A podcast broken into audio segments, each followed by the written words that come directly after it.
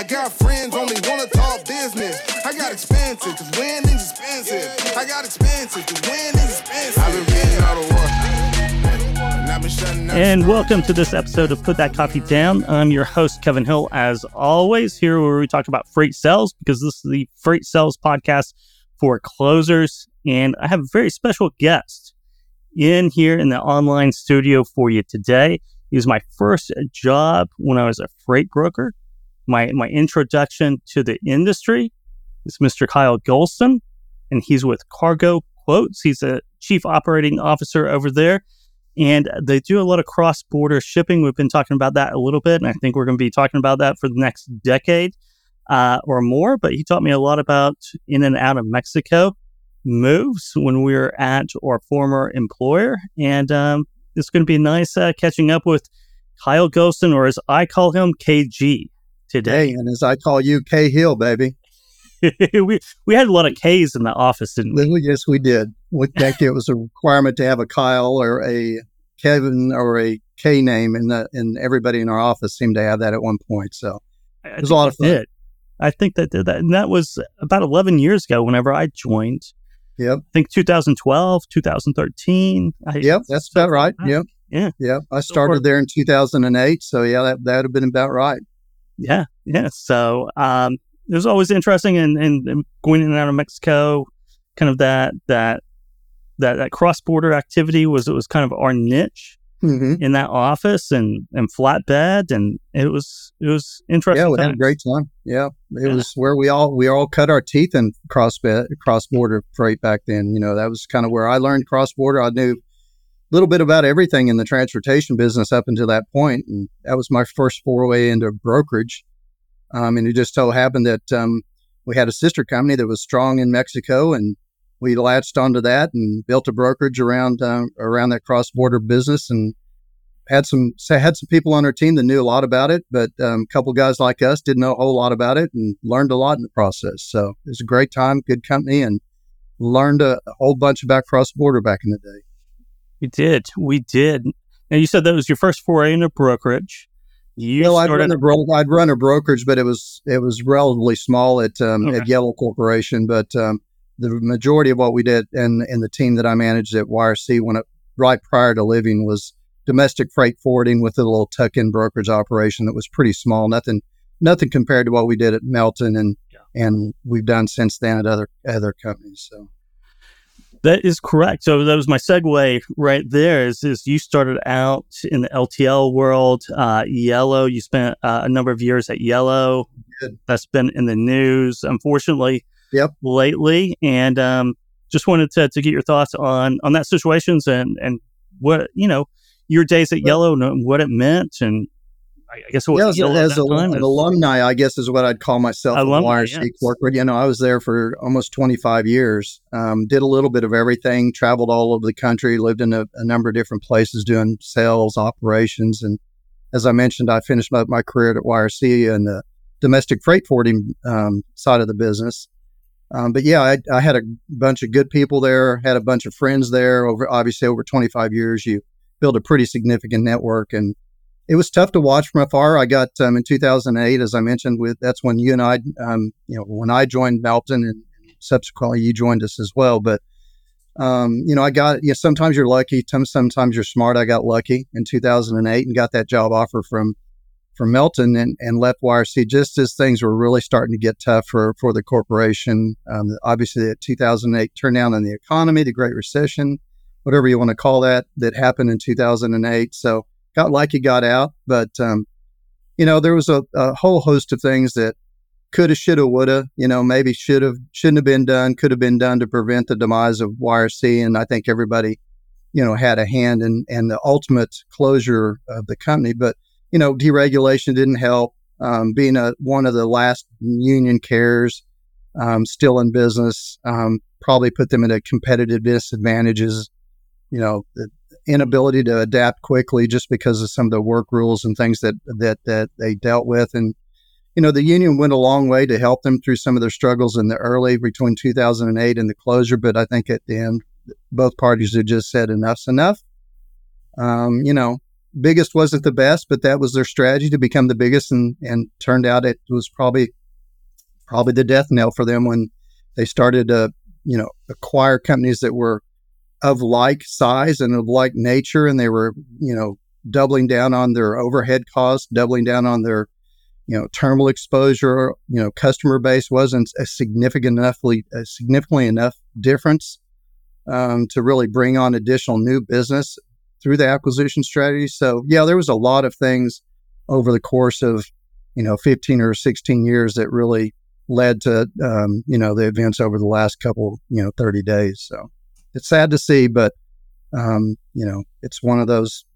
When I went to work for YRC or Yellow Freight, as it was called in 1991, it was like going from the minor leagues to the majors. I was at a, a regional carrier um, that was based in Northwest Arkansas. Got the opportunity um, again because of a bankruptcy. Um, got an opportunity to go to work for for uh, Yellow Freight, and you know I thought I'd hit the jackpot. You know the lottery. You know getting to go to the major leagues and play with the big boys. And for 25 years, it was a great opportunity for me, and sad to see him go, but uh, probably was overdue for them to you know age off into the sunset. Yes, a double-edged sword in in a lot of ways, where it's two two battles at once. You know, union competing against non-union mm-hmm. competitors, and then, as you mentioned, those big deals, those mega mergers, combinations mm-hmm. of, of like size, is a very difficult task to, to integrate correctly. You see that in, in any industry you look at, and in the research that says most M&A deals, certainly of that size, right. don't produce the shareholder value over the long term. And uh, when, when you when you have those two battles raging or those two fires raging at once, it's it's hard to continue. Yeah, yeah. In in the strike of '94, which I was in Chicago for, that was a whole other ta- day of discussion and podcast of kind of the experience of living through a major um, unionized strike. Um, but in 1994, when they struck, they were Con-way, um, or I should say, Consolidated, Roadway, and and Yellow Freight at the time were still the the premier carriers. They were the significant players in the marketplace. And the strike of '94 really gave the non uh, non union regional carriers just the just the boost that they needed to, to overtake and pass those three giants. Um, obviously, Consolidated didn't last much longer after that strike, um, and Roadway and, and, Yellow obviously merged, and, and finally YRC uh, ended um, in the last 30 days. But that that strike of '94, I think, is undervalued in terms of the impact it had on so many years later on the LTL industry. It was significant. Um, it was an extended extended strike. Um, a lot of business was converted to the regional carriers, the regional non-union carriers, and it, they never got that some of that business back. So, you know, a lot of factors there. But that strike of '94 really was probably the first tipping point in the demise of of the major unionized carriers. Yes, exactly right. So that's the the rearview mirror. Let's uh, look out the windshield now, and uh, and talk about where you're at now. Cargo quotes. Um, how long you've been there, kind of the origin story of cargo quotes and, yeah. and the, the, the markets that, that you attack. So another gentleman and myself um, met in early 19, uh, early 2019, and um, he was looking to invest in uh, some new business, and I was looking to try a, try my hand at a startup. And um, early in 2019, we start some conversations and said, "Yeah, we we we think we can pull this off. We've got all the right pieces in place." And I had the tribal knowledge, and um, he had the equity, so we we spun it up in May of 2019, and really got to gaining some traction early, and early on. Actually, pretty quickly, we hired a couple guys that I'd worked with in the past that had some experience and had some customers that we were able to onboard right away. And obviously, that cash flow thing's pretty critical early on. Mm-hmm. Um, and then 2019 rolled around. We were headed into 2020, started the year. Great things were happening. And then, obviously, as everybody knows, COVID hit and we are going, my goodness, and what do we do now? And the reality is, um, because we were, you know, a small company, we were able to be pretty nimble through that, um, even through the shutdown. Um, mm-hmm. and really, as as things, nobody really thought about how the end would come in terms of COVID. It really was a boom, as everybody knows in the transportation business. It was a boom for supply chain and logistics. So we were kind of on that wave, riding that thing out of of uh, out of the shutdown, and rolled to the second half of 2020. Had a great second half of the year. 21 was an even better year. Um, and and I, I, guess one detail I, I failed to mention was we hired um, Patty Hinojosa, who you know, and worked yeah. with uh, another compatriot, compatriot of ours at at Melton Logistics. I hired her in June of 20, right as we were coming out of COVID. And as you know, she's a go getter, hit the ground running, really started us to help develop that niche business, that cross border business. Started to build a team um, latter half of 2020 around her. 21, just things started to really pick up some traction for us. Uh, and then 20, we rolled into 22, uh, outstanding growth year for us as a as a small company. Um, took it from zero to over 25 million in four years. Uh, we thought that was pretty pretty um, pretty outstanding performance given every all the challenges that were thrown at us. Um, and um, yeah, we're, we're, kind of rolling into 2023 here, halfway through the year, feeling pretty good about things. Um, as a small company, we can use the use the economy as a reason not to grow, but mm-hmm. um, it doesn't make that doesn't make it that doesn't mean it's e- not, not, easy, right? It's exactly it's um, easy. It's hard on everybody, including the small guys. So, but we continue to build out. Uh, we've got four offices now um, around the country, primarily around the border. Obviously, and we've got we just opened our fourth office in Central Florida. Um, that's primarily going to be fo- focused on domestic freight forwarding um, in LTL. So, um, you know, that's, that's kind of where we're at now. We've, we're we're looking uh, for a pretty good second half of the year and headed into 2024 with a lot of optimism and and um, continue to grow that um, cross border business. It's interesting you talked about COVID, and there's that probably 90 day window from from mm-hmm. late March to to late June that everyone was scared to death in in transportation and logistics, Absolutely, and then it turned into a huge bull market, right? right. You know, the, the, the the the biggest bull market that, that I've ever seen, and mm-hmm. uh, maybe you as well. I mean, I can't think yeah, of any any nothing like time like that. Yeah, yeah, it was there was nothing quite like that. I, you know, again, I've been been around and been in this business since the early '80s, and uh, there's no comparison to what we saw coming out of COVID. It just it was crazy, crazy, crazy, crazy, crazy good. Not necessarily for the consuming public or inflation, but it was definitely good for the logistics and supply chain um, professionals out there and companies such as uh, Cargo Quotes. So. Yeah, it definitely was. Uh, has border kind of calmed down to, to normal um, since since yeah, COVID you know, the good thing, I guess. Yeah, I guess the good thing or the upside to the cross border business is the impacts of COVID and the impacts of coming out of COVID weren't as dramatic. Um, there there weren't as, as many excesses, but it kind of insulated us in terms of being able to grow. The demand, I think, remained always higher in the in in in the cross border area than it did on the domestic U.S um, especially going into this year.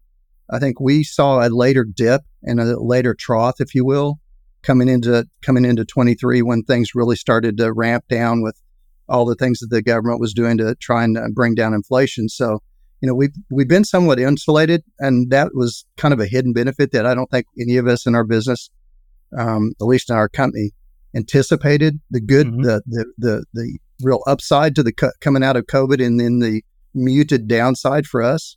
So, you know, it's still it's still off from last year, but it's not off to the same kind of percentages or gap, if you will, as the domestic market. So it's been it's been a real nice surprise.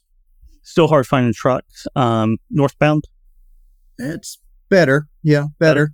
Getting there, yeah. Not, not impossible. you know, we've you know we've done a I think a real good job of building relationships with our Mexican carriers now with the B1 driver program. Um, mm-hmm. A lot of our business comes out of Mexico with and goes right to the U.S. with the same same guys driving. That's helped a lot.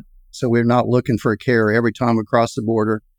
Uh, probably 45% now is transload of our business. Everything else is through trailer. So that's mm-hmm. been a big focus on our part to to really dive in there and get those carriers set up so that we don't have to rely on the domestic um, capacity market for help, but it's still a p- big piece of our business for sure. It, it, it definitely is. You know, I mean, and you brought up uh, those relationships with Mexican carriers, and I think that is one of the, the key ingredients that, that creates a moat. mm-hmm. to, to really getting in on that that business, right? That that competitive advantage because that is uh, you know coming in from it blind. Uh, that takes years to, to, to kind of build up and, and get to know the, the, the Mexican carriers. You know, certainly any any movement south of the border. Um, with the, the visas north of the border now as well. But it's it's right. it's a tricky business. Um, yeah, building yeah. those relationships down there because it, it works much differently than it does uh, up here domestically. Yeah, yeah. I'm going to steal from Ronald Reagan, my still my favorite president. Trust but verify. That that term has no has more value in Mexico than any you know you can imagine. It's know who you're dealing with, know who you're working with, ask a lot of questions, ask a lot of competitors. Um, you just, you know, even the best of the best in Mexico have issues, just like U.S. cares, But, um, you know, tying back to that experience, you know, with other companies doing the same business, doing cross border, being able to build up those relationships over years as opposed to months or weeks or days really helps us, really gives us the confidence that um, we know who we're dealing with. We know who we can rely on. We know that we can tr- we can put our customers' business in their hands and know that it's going to be executed um, correctly and picked up on time. All those things that you know take some of the mystery out of and risk out of cross-border business. Because that let's get right down to it. The the the thing about cross-border, it's always been that gap of that window of time in in that in and crossing the border that's been a mystery. Oh, where's my shipment? Where's what's happening? What's going on with it? With all of our carriers, they have to be able to provide us 24 7, 365 tracking electronically. So, um, you know, building those partnerships is key, trusting but verifying on every single um, step through the process with any new carrier or any in, in that case with any new customer.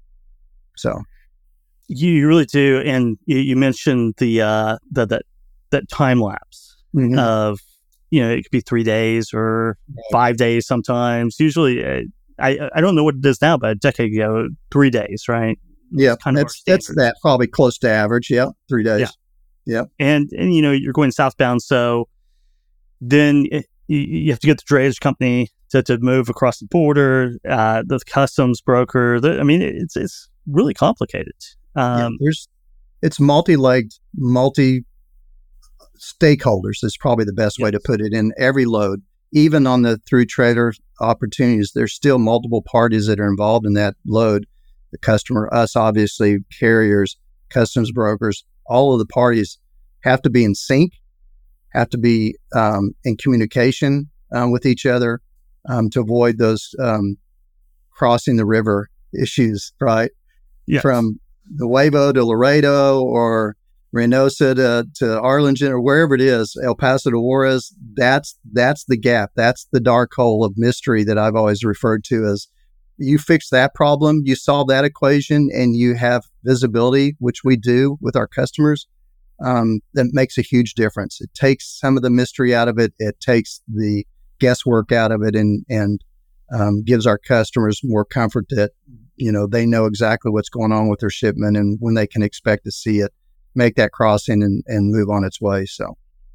We talk about the, the, the southern border, right, Mexico, yeah. a lot because of those those those issues where mm-hmm. You know we moved a lot of stuff in and out of Canada oh, as yeah. well, and um, there it just works it just works. Yep. You know, you, you have uh, as a as a freight broker, you have very little inv- involvement in it, right? Mm-hmm. Uh, especially now, you know, it's, it's basically um, if the carrier knows what they're doing, then then, yeah. that's great. So there's very little you have to get involved. But on the southern side, you have to be involved. Mm, you have oh, to yeah. be involved. You have to check the paperwork. Um, I ran into that issue um, where the, the customs broker, uh, the BOL, the customs broker, we I, I was all wrong, and there was more product on the trailer than than, yeah. than what crossed, and that turned into a massive headache. Um, but yeah, there, there's a lot of stakeholders, a lot of stakeholders, right. a lot of busy people, um, a lot of moving parts that, that you have to keep track of. Uh, yeah, yeah, it's, it's it's a dance, you know, and there's multiple dance partners, so it's it, it can be complicated.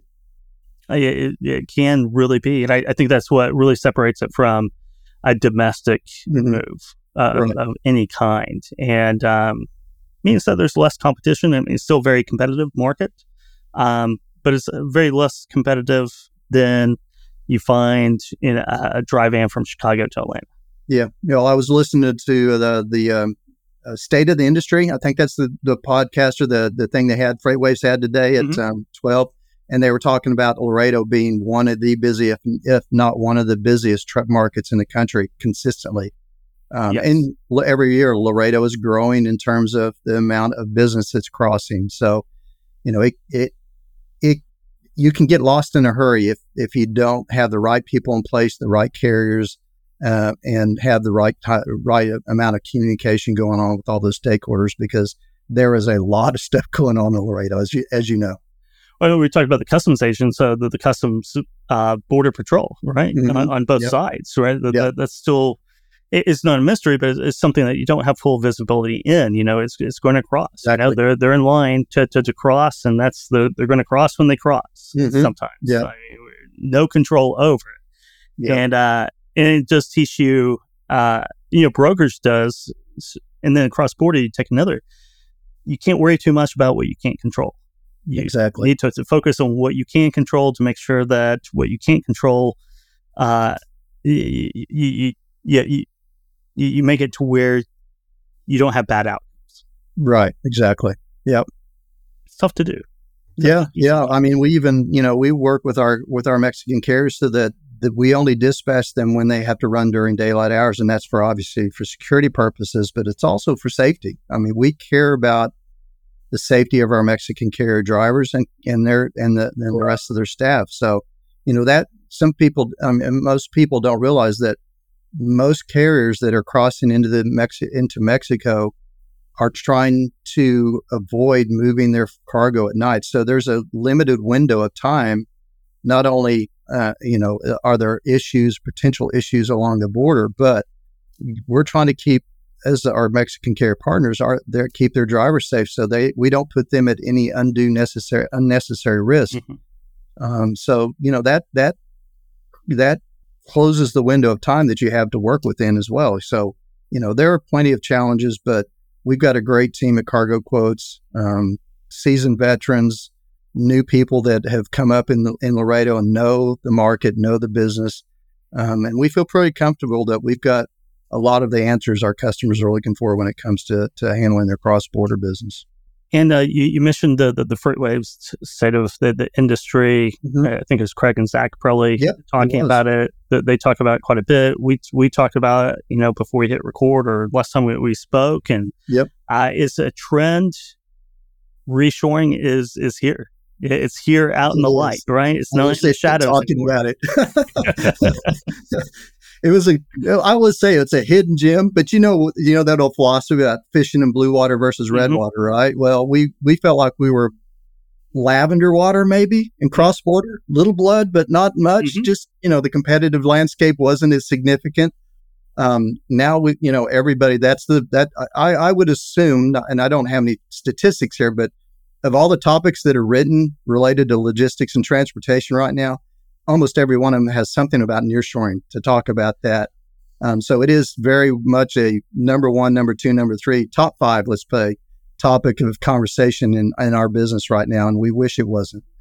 Yeah. And we're not afraid know, of competition. Right? We're not afraid of competition, but why invite it, right? I know. I know.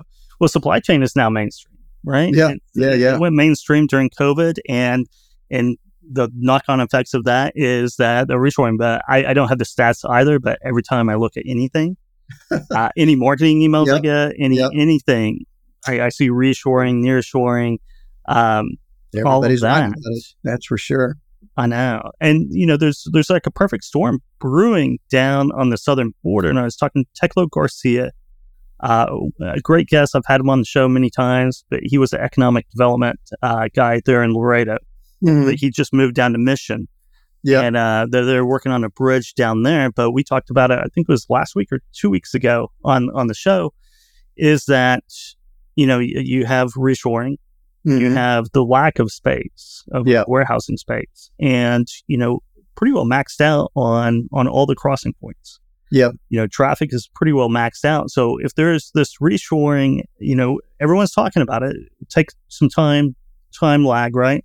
Yeah. For everything to be constructed, plans to move. Yep. Yada yada yada. Two or three years maybe, but we're looking at kind of a perfect storm down there to where uh, there's going to be a lot. There's a lot of bottlenecks now. There, there's going to be a lot more bottlenecks in the future. Yeah, I mean that's that's the the rub here is that you know the concern is there will the Mexican government do the right things to build the infrastructure to support the growth. You know, you mentioned the bridges, all the bridges. I mean, they all the bridges need to be expanded. Obviously, that's a chokehold. You know, you're talking about bottlenecks. Well, the bottleneck right now is the infrastructure around the borders, where it's crossing, you know, the capacity for the border cities on both sides Mhm. to handle that additional volume. Um, and and will the Mexican government be a participant in that in terms of them doing the things that they have to do south of the Rio Grande to make sure that that there's infrastructure there to support the ever increasing volume and like you said, it's there's a lag time there, but two years, three years from now, maybe five years from now, um, with all this foreign investment coming back into Mexico, um, I- they're going to have to participate. They're going to have to figure it out. They're going to have to. The disappointing thing for me is all the investments coming from foreign countries. I'd, you know, again, personally, for the Mexican people, I'd like to see, see some Mexican companies start to step up and grow their business as well. It's th- the influx of foreign investments great for the for the people of Mexico in terms of wages, labor, you know, pay, you know, wages and those things, but the Mexican government really needs to figure out how they turn some of this development into infrastructure to support it because you can only build so much product in all these cities, these manufacturing cities, but if you can't get it to the border because of congestion and because of lack of infrastructure, you know, you're to you're to die in your own soup, you know, face down. So, you know, hopefully they do all the right things, make all the right moves. Um, but you know, we, we talk to people regularly down in the in in the know down there, and it sounds like they're moving some things in the right direction. Hopefully, they'll move fast enough um, to accommodate what looks like it's going to be a, a a significant growth in manufacturing capacity in, in Mexico for you name it. Somebody's going to be building it or making it or producing it in Mexico at some point.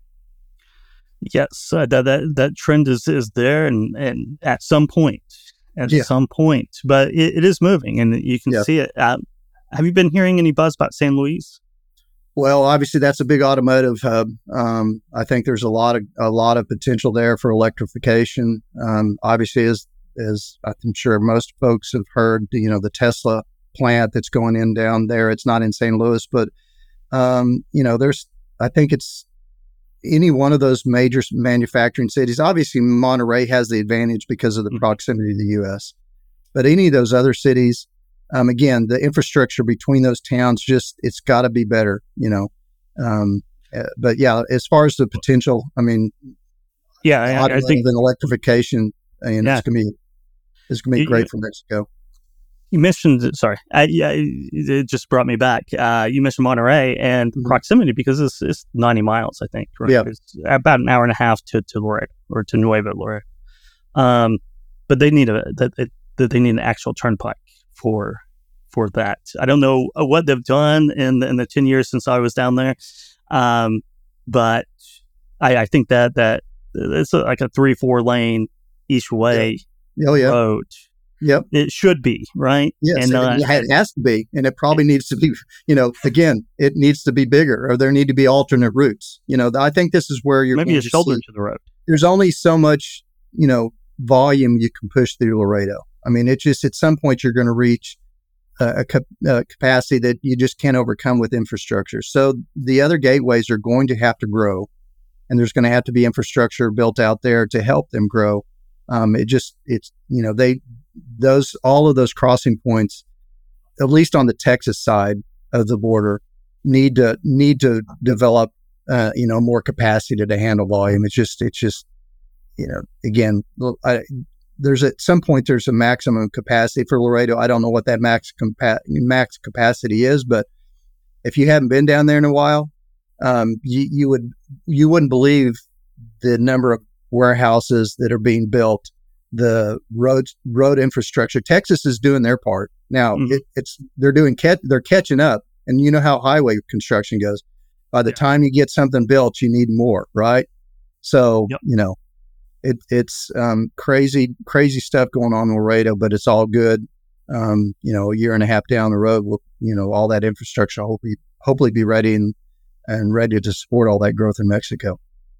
Yeah, I haven't been in ten years. I, I I need to get back down there and see Mines Road and and drive around a little bit and, and check out what what was changed because It is a busy place, and if nobody, if the for those who've never been there, that's that's an experience that every person in transportation to, should should have once in their lifetime is to spend a couple days in Laredo for sure. yeah, definitely, definitely. Um, it, it is it's, it's mind It's blowing. like Chicago compressed within about a five mile radius. it's crazy. It is. It, it's crazy. It's fun. Great food too. Yeah, yeah. It's good stuff. It's good stuff. Really good stuff down there. Um, but yeah, I, I think that's the that, that's the trend, right? I mean, that the trend is is for for the southern border uh, to to explode over the next ten years. I mean, I think all when, signals. When China when China starts investing heavily into Mexico, Yeah. that tells you the potential. You know, um, so they know it's coming. They know the the experience that the U.S. in well North American um, consumers had when during during the um, I don't know how many total ships were in the port of L.A. at one point. There was a bunch, right? Can get product off the ships, right? yeah, I think everybody wants to avoid that as as much as possible in the future, and China gets it. I think it it woke the woke them up and said, "Hey, this isn't going to last forever. We can't continue to produce product and expect it to get into the North American s- consumer market by ship. We've got to do something different." And and they're heavily investing in Mexico. Yep. You know, you know, like I said, all the articles about nearshoring, and you know, you know, a good percentage of those articles about are, are about um, Asian companies moving into uh, moving production into Mexico. it'll be interesting. It will be really interesting in the next ten years, and uh, and it's a good market to, for it to, to be interesting. Yeah. The other thing, one that a lot of people aren't talking about is the evalu- the valuation of the peso against the dollar. Um, Yeah. It's it's becoming more expensive to run businesses in Mexican Mexican companies to run businesses in Mexico because the peso's value is going up against the dollar, which makes it more expensive for them, and that's a Mhm. direct that will have a direct impact on what carriers, Mexican carriers, charge U.S. carriers to do their line haul in Mexico. Because of that, it taught you know it it it increases the amount of money that is out of their pocket Yeah. for every U.S. dollar they're paid. So that's a big one. And not to say it shouldn't evaluate or va- become more valuable against the dollar, but that's that's the that's the downside to it is it becomes more expensive to operate in Mexico in terms of of transportation as well as many other things. Yeah, that you have foreign direct investment coming in. Yep. It, it always raises the, the the local currency Yep. against the against the dollar, which kind of evens out everything over time. To, We pay, our, we, we pay our carriers in dollars and they pay their employees in pesos. So it costs them Mhm. more to pay those employees when the value of the peso goes up. So you definitely do. So uh, let- let's go back to the cargo quotes. What are some of the essential ingredients in, in starting a, a brokerage? You know, it doesn't have to be one thing; it could be two, three different things. Um, but but what are your takes on that? well, kind of hit on a, maybe a couple of them. Um, but for us, it was really finding a niche where we could play um, in a pretty clean sandbox or a cleaner sandbox, or as like I, I like saying, bluer water than red. Mm-hmm. um, you know, we we really hit that hard early on. Uh, knew that we didn't want to compete head to head with it. We couldn't compete head to head with all the big box brokerages out there. The domestic market it was saturated. Um, and again, 19 when we first started, it was a shipper's market, kind of like it is now. It was everybody in the, everybody out there was banging away on the phones and the email and social networking looking for business. So we knew we needed to do something different for us you know that was that was the cross border business because we had the tribal knowledge, we had experience, we knew carriers, we had the connections, um, and the fundamentals. It's like I, I'm going to use a college football analogy. It's block and tackle. You know, it doesn't matter all if you got that five star running back, wide receiver. You know, they're they're not going to perform well unless you block and tackle and and the and the defense defensive line. It's like in the trenches. If you're not in the trenches and doing all the right things right, you you know, watching your financials, spending your money wisely, making the right hiring decisions. If you don't do all those things, all the sales in the world's not going to do any good because you're not going to be around. And then, you know, uh, yeah, and manage your money. You know, it, it, the reality is, is I've always said that is, you know, we're a bank. The reality is that brokerages is, is a form of a, a lending organization. Because mm-hmm. not, you know, mo- the majority of our customers are going to pay us lower than we pay our carriers. And to be a new broker, to grow your business, to bring on carriers, you have to do the payment, you have to do your care payments better than everybody else. You have to be on top of your game. You have to pay them in a timely manner. You can't come up with excuses why you don't have the money to pay them because if you do, they won't do business with you. And as many businesses factor their their invoices now, you're dealing with factoring companies and they will turn on you in a dime. So it's about, you know, it's about cash flow. You know, our customers pay us typically our average days to pay is about 38. We pay our carriers in 21 to 30 days. So there's there's an important component of every new startup is you've got to have good cash flow management. If you don't, you're you're sunk. It just it just won't work. It won't. It, it won't. You'll be selling your Mercedes on a Friday afternoon on Craigslist. I, yeah. I I won't say who told me that, but it was just this week he told me that. Yeah. Well, uh, but but very successful guy. Um, you know, he, he figured it out. But you know, you, you have those cash flow problems. Yeah, yeah, yeah. Yeah, cash cash is king. You know, the guys that can manage their cash flow well, um, manage their receivables well, um, we never factored. We didn't do any of that stuff. We just we we met every day. We talked about where our cash is coming from, where it's going out, and we just you know you just got to be on top of that. That's yeah. I don't say it's the number one priority, but boy, it's way up there. You know, it's way up there. You got to bring on business. There's no doubt, but that business doesn't go away pretty quickly if you don't have any money to operate. So, yep, business that pays too. Right. Yep. Yeah. Yeah. You don't want. Well, at least what's that phrase we used to say? You know, I've been doing this long enough not to want to do it for free. right. yeah. So. Oh. So um, I'm going to let you rate me as a freight broker. Yeah. you know it intimately. You yeah. know, um, Rach is a freight broker. Yeah. Oh, you were a good freight broker. You're great. Great sales guy.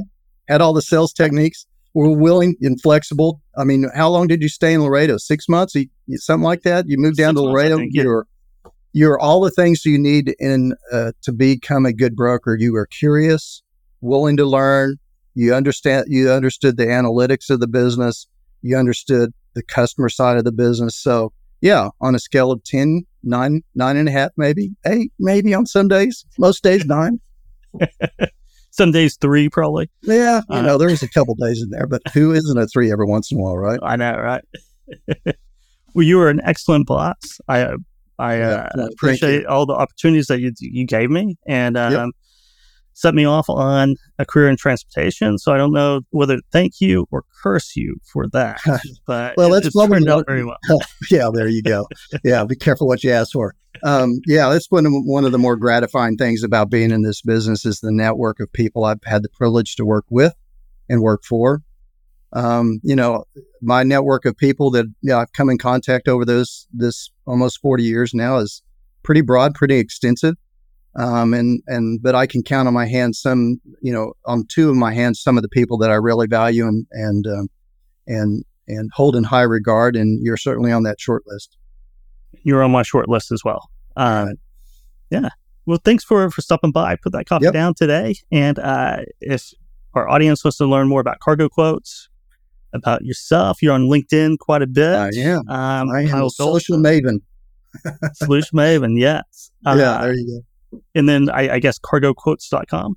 Yep, cargoquotes.com. There's a lot of good information there. We just um, brought on a really sharp marketing person earlier in the year this year, and she's done a great job of kind of bringing us in, into the 21st century in terms of social marketing and website development and all that. So I think we have a pretty slick website now, very informative, actually functional as well.